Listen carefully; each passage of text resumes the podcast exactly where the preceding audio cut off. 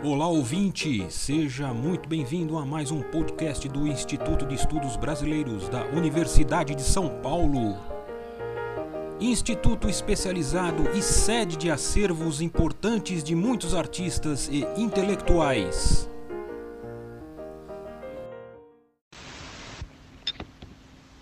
Meu nome é Adélia Bezerra de Menezes, sou ex-docente do Departamento de Teoria Literária e Literatura Comparada da USP, onde presentemente atuo como colaboradora voluntária e aposentada pela Unicamp.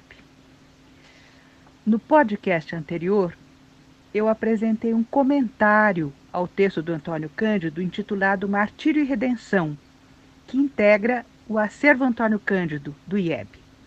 E meu objetivo hoje é lermos esse texto na sua íntegra e fazer algumas considerações sobre o assunto. Mas eu creio que importa uma introduçãozinha a esse escrito de Antônio Cândido, sobretudo para quem não ouviu a parte 1. Antônio Cândido inicia Martírio e Redenção, esse texto curto, incisivo e emocionado, remontando ao parágrafo inicial da primeira parte dos, de Os Sertões de Euclides da Cunha intitulada Terra, em que Euclides fala do martírio da terra e da tortura da terra.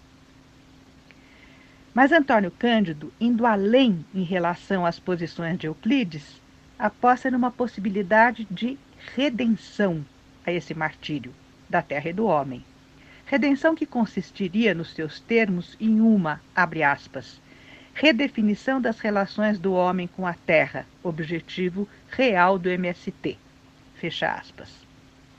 Então, como eu já anunciei, a minha proposta agora é ler esse pequeno trecho, texto de Antônio Cândido, na íntegra, e em seguida fazer alguma contextualização. Antes, uma informaçãozinha. Esse texto saiu na revista Scripta, uma revista online da PUC de Belo Horizonte, em dezembro de 2019, num número em homenagem a Antônio Cândido, organizado por Márcia Marques de Moraes. Eu colaborei nessa organização. Vamos ao texto de Antônio Cândido, datado de abril de 2001 e intitulado Martírio e Redenção. Às vezes, penso de que maneira pode ser lido hoje, cem anos depois, o clássico final da primeira parte dos Sertões de Euclides da Cunha. O martírio do homem ali é o reflexo de tortura maior, mais ampla, abrangendo a economia geral da vida. Nasce do martírio secular da terra. Em nossos dias, o martírio da terra não é apenas a seca do Nordeste, é a devastação predatória de todo o país e é a subordinação da posse do solo à sede moderada de lucro. Se aquela agride a integridade da natureza, fonte de vida, esta impede que o trabalhador rural tenha condições de manter com dignidade a sua família e de produzir de maneira compensadora para o mercado. Hoje, o martírio do homem rural é a expoliação que o sufoca. Como consequência, tanto o martírio da terra, ecológico e econômico, quanto o martírio do homem, econômico e social, só podem ser remidos por meio de uma redefinição das relações do homem com a terra, objetivo real do MST. Por isso, ele é iniciativa de redenção humana e, pro, e promessa de uma era nova, na qual o homem do campo possa desempenhar com plenitude e eficiência o grande papel que lhe cabe na vida social e econômica, porque as lides da lavoura são componente essencial de toda economia saudável em nosso país. Por se ter empenhado nessa grande luta com desprendimento, bravura e êxito, o MST merece todo o apoio e a gratidão de todos. Nele palpita o coração do Brasil.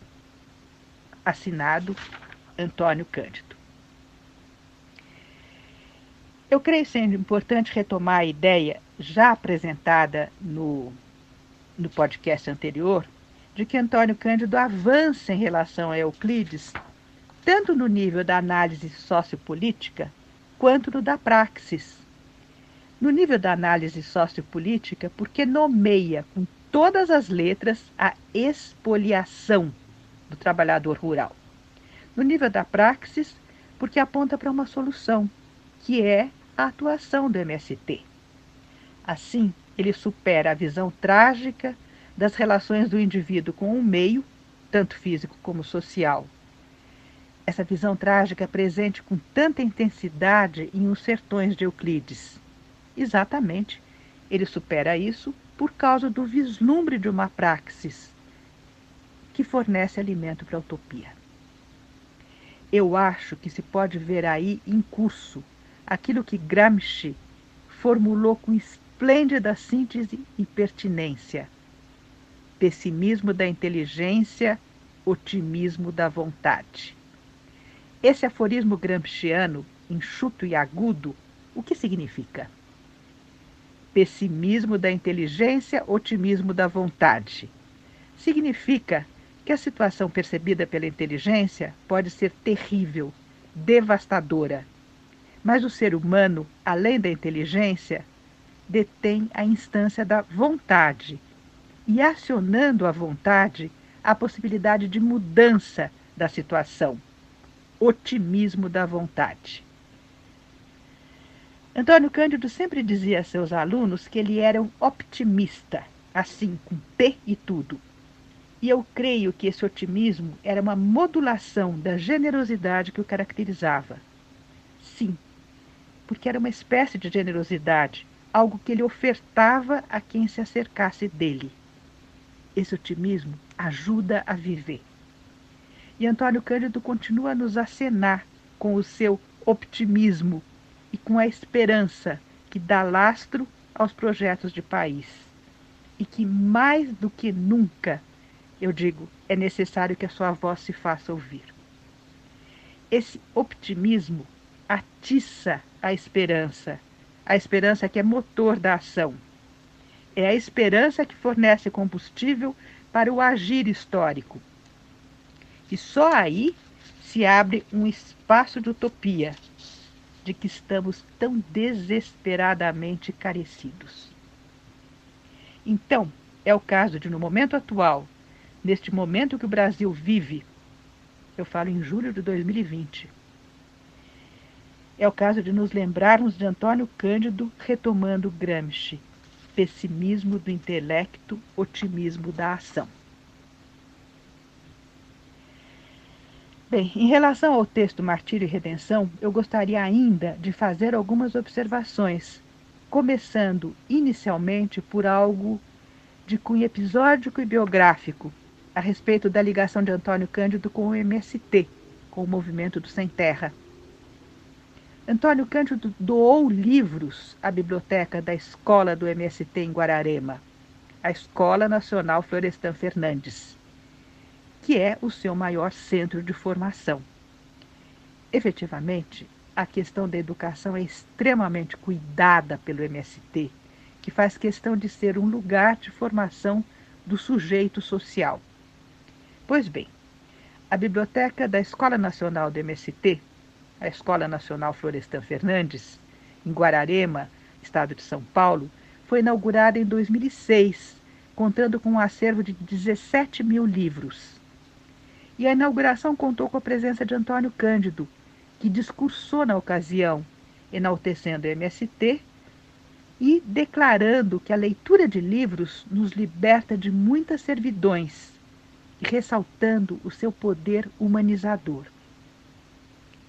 Em junho de 2017, logo após a sua morte, quando o acervo já tinha crescido para 40 mil livros, foi dado o nome de Antônio Cândido a essa biblioteca. Tudo a ver com o autor do texto Direito à Literatura, de que eu vou tratar daqui a pouquinho. Porque antes eu quero tocar na ligação profunda entre Antônio Cândido e Florestan Fernandes. Esses dois grandes intelectuais, colegas de USP, amigos e irmanados em seus ideais socialistas, e uma ligação que é quase que iconizada, né? quase que topologicamente, que como que se materializou geograficamente. Eu explico. Além dessa vizinhança na Escola Nacional do MST, na Escola Nacional do MST em Guararema, há uma vizinhança geográfica também na USP, na cidade universitária. Vamos lá. Em 2005, quando as bibliotecas da Faculdade de Filosofia, Letras e Ciências Humanas da USP foram unificadas e transformadas numa biblioteca central, a ela foi dado o nome de Biblioteca Florestan Fernandes. Pois bem, depois da morte de Antônio Cândido, em 2017, o prédio de letras da Faculdade de Filosofia, Letras e Ciências Humanas da USP, que abriga essa biblioteca, recebeu o nome do seu maior professor e atualmente se chama Edifício Professor Antônio Cândido de Melo e Souza. Então, na escola do MST, que se chama Florestan Fernandes, a biblioteca tem o nome de Antônio Cândido. Na faculdade da USP, que se chama Antônio Cândido, a biblioteca leva o nome de Florestan Fernandes. Isso é altamente simbólico. E já que o topos é biblioteca, volto ao assunto do poder humanizador dos livros, ressaltado por Antônio Cândido quando discursou por ocasião da, da inauguração da biblioteca do MST, né? como eu falei, dizendo do poder humanizador da leitura. Trata-se do topos, o direito à literatura, né? e que é algo que é um leitmotiv do seu pensamento, algo que vai e que volta. Eu posso testemunhar, porque eu fui sua aluna no primeiro ano de letras, na década de 60, na Maria Antônia. E eu posso testemunhar que na primeira aula do curso de teoria literária que frequentei, calor ainda, ele tratou do poder humanizador da literatura.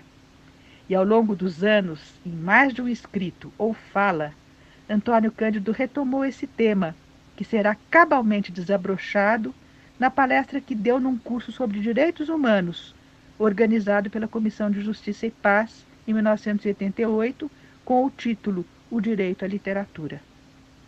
Aqui, esse tema redimensionado chegou à sua formulação definitiva e foi publicado na obra coletiva que recolheu as demais conferências sobre os direitos humanos. Um livro organizado por Antônio Carlos Fester com o título de Direitos Humanos e, e segue-se Reticências, que é um livro de 1989. Depois, esse ensaio do Antônio Cândido, com o título de O Direito à Literatura, foi recolhido no livro do próprio Antônio Cândido, intitulado Vários Escritos, atualmente publicado pela editora Ouro sobre Azul, de onde eu tiro as citações que eu vou fazer, que, que são, por sinal, da quarta edição, reorganizada pelo autor, que é de 2004. É, o direito à literatura. Trata-se de um dos grandes ensaios seminais de Antônio Cândido, desses que exprimem algo de fundamental do pensamento de um autor e que marcam uma cultura. E é necessário observar que essa ideia de literatura como um dos direitos humanos fundamentais é algo absolutamente original e não apenas do Brasil. Algo de novo que foi gestado no mundo. Antônio Cândido parte da própria dificuldade em discriminar o que é essencial ou não em termos de direitos humanos, pois há os óbvios e inequívocos direitos à vida, à saúde, à alimentação, à moradia, à liberdade, e aqueles bens que, respondendo a necessidades profundas do ser humano, abre aspas, não podem deixar de ser satisfeitas sob pena de desorganização pessoal ou, pelo menos, de frustração mutiladora. Fecha aspas. Trata-se assim de bens que não podem ser dispensados. A literatura corresponde a uma necessidade universal. Porque, diz Antônio Cândido, confirma no homem a sua humanidade, fazendo-nos exercer aquilo que fundamentalmente faz de nós seres humanos, e o autor cita alguns itens que confirmam a humanidade.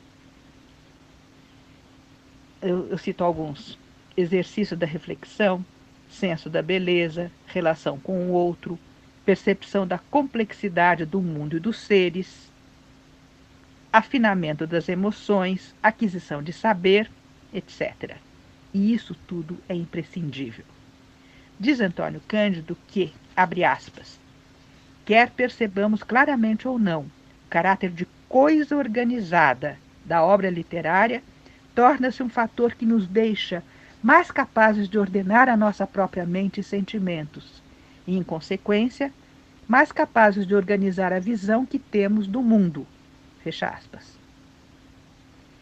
Então, a literatura organiza a experiência, mas para isso precisa ter, nos termos do Antônio Cândido, uma eficácia formal. É assim que, colocando em palavras, nomeando emoções e situações existenciais confusamente vividas e até então inarticuladas, a literatura promove uma passagem do nosso caos de sentimentos e percepções a um cosmos, que é o um mundo organizado. Como diz Antônio Cândido, a poesia, aspas, permite que os sentimentos passem do estado de mera emoção para o da forma construída. E é essa forma que assegura a generalidade e a permanência. Fecha aspas. Trata-se de um texto belíssimo, né? O Direito à Literatura, marcado por essa mistura de inteligência e generosidade que singularizam Antônio Cândido. Ele finaliza assim o seu ensaio. Se a literatura tem essa função humanizadora, ninguém pode ser privado dela. Né? Ou, em outras palavras, se a literatura abre a possibilidade de atingir uma forma mais plena de vida, ela é um bem que deve ser acessível a todos. Privar dela alguém seria uma injustiça.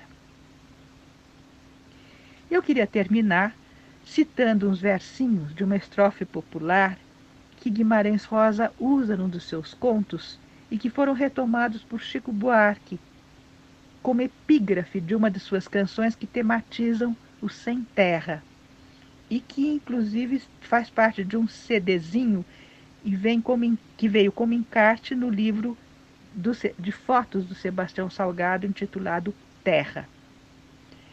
Esses, uh, essa canção de Chico Buarque ele intitulou Assentamento e esses versos que estão lá no, no conto do Guimarães Rosa, esses versos dizem: Quando eu morrer, que me enterrem na beira do chapadão, contente com minha terra, cansado de tanta guerra, crescido de coração.